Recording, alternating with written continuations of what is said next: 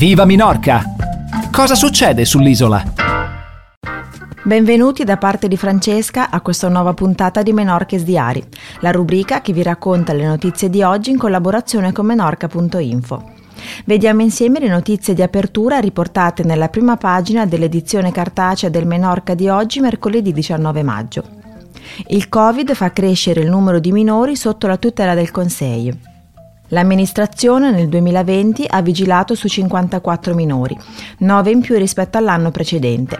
Le restrizioni infatti hanno deteriorato spesso i rapporti di convivenza tra adolescenti e famiglia ed hanno richiesto maggiore supporto psicologico per i minori. Proseguiamo con una notizia sempre legata alla crisi pandemica. Hotel e ristoranti iniziano la stagione con il numero di lavoratori più basso dell'ultimo decennio.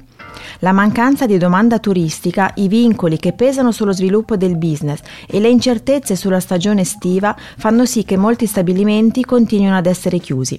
A inizio maggio il numero dei dipendenti negli alberghi di qualsiasi tipologia e nelle strutture di ristorazione era di 3.191 persone, cifra addirittura inferiore, quasi il 23%, a quella registrata in questo periodo lo scorso anno. E vediamo subito l'aggiornamento della situazione Covid. Minorca ha registrato tre nuovi contagi nell'ultimo giorno, per cui il numero dei casi attivi sale a 68.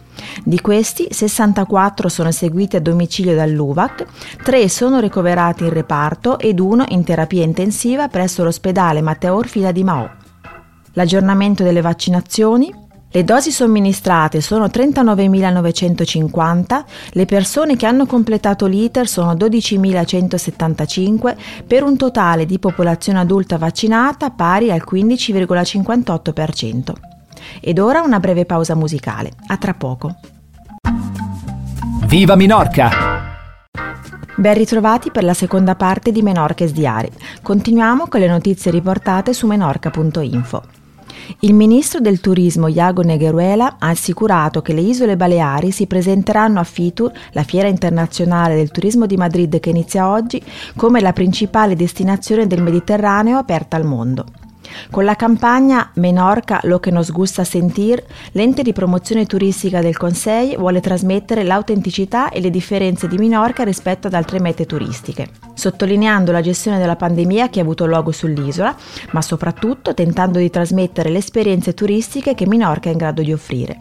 La Presidente del Conseil e della Fondazione Foment del Tourisme, Susana Mora, ha sottolineato che ora più che mai è importante stabilire sinergie e unire gli sforzi tra il settore pubblico e privato per coinvolgere l'intera società minorchina.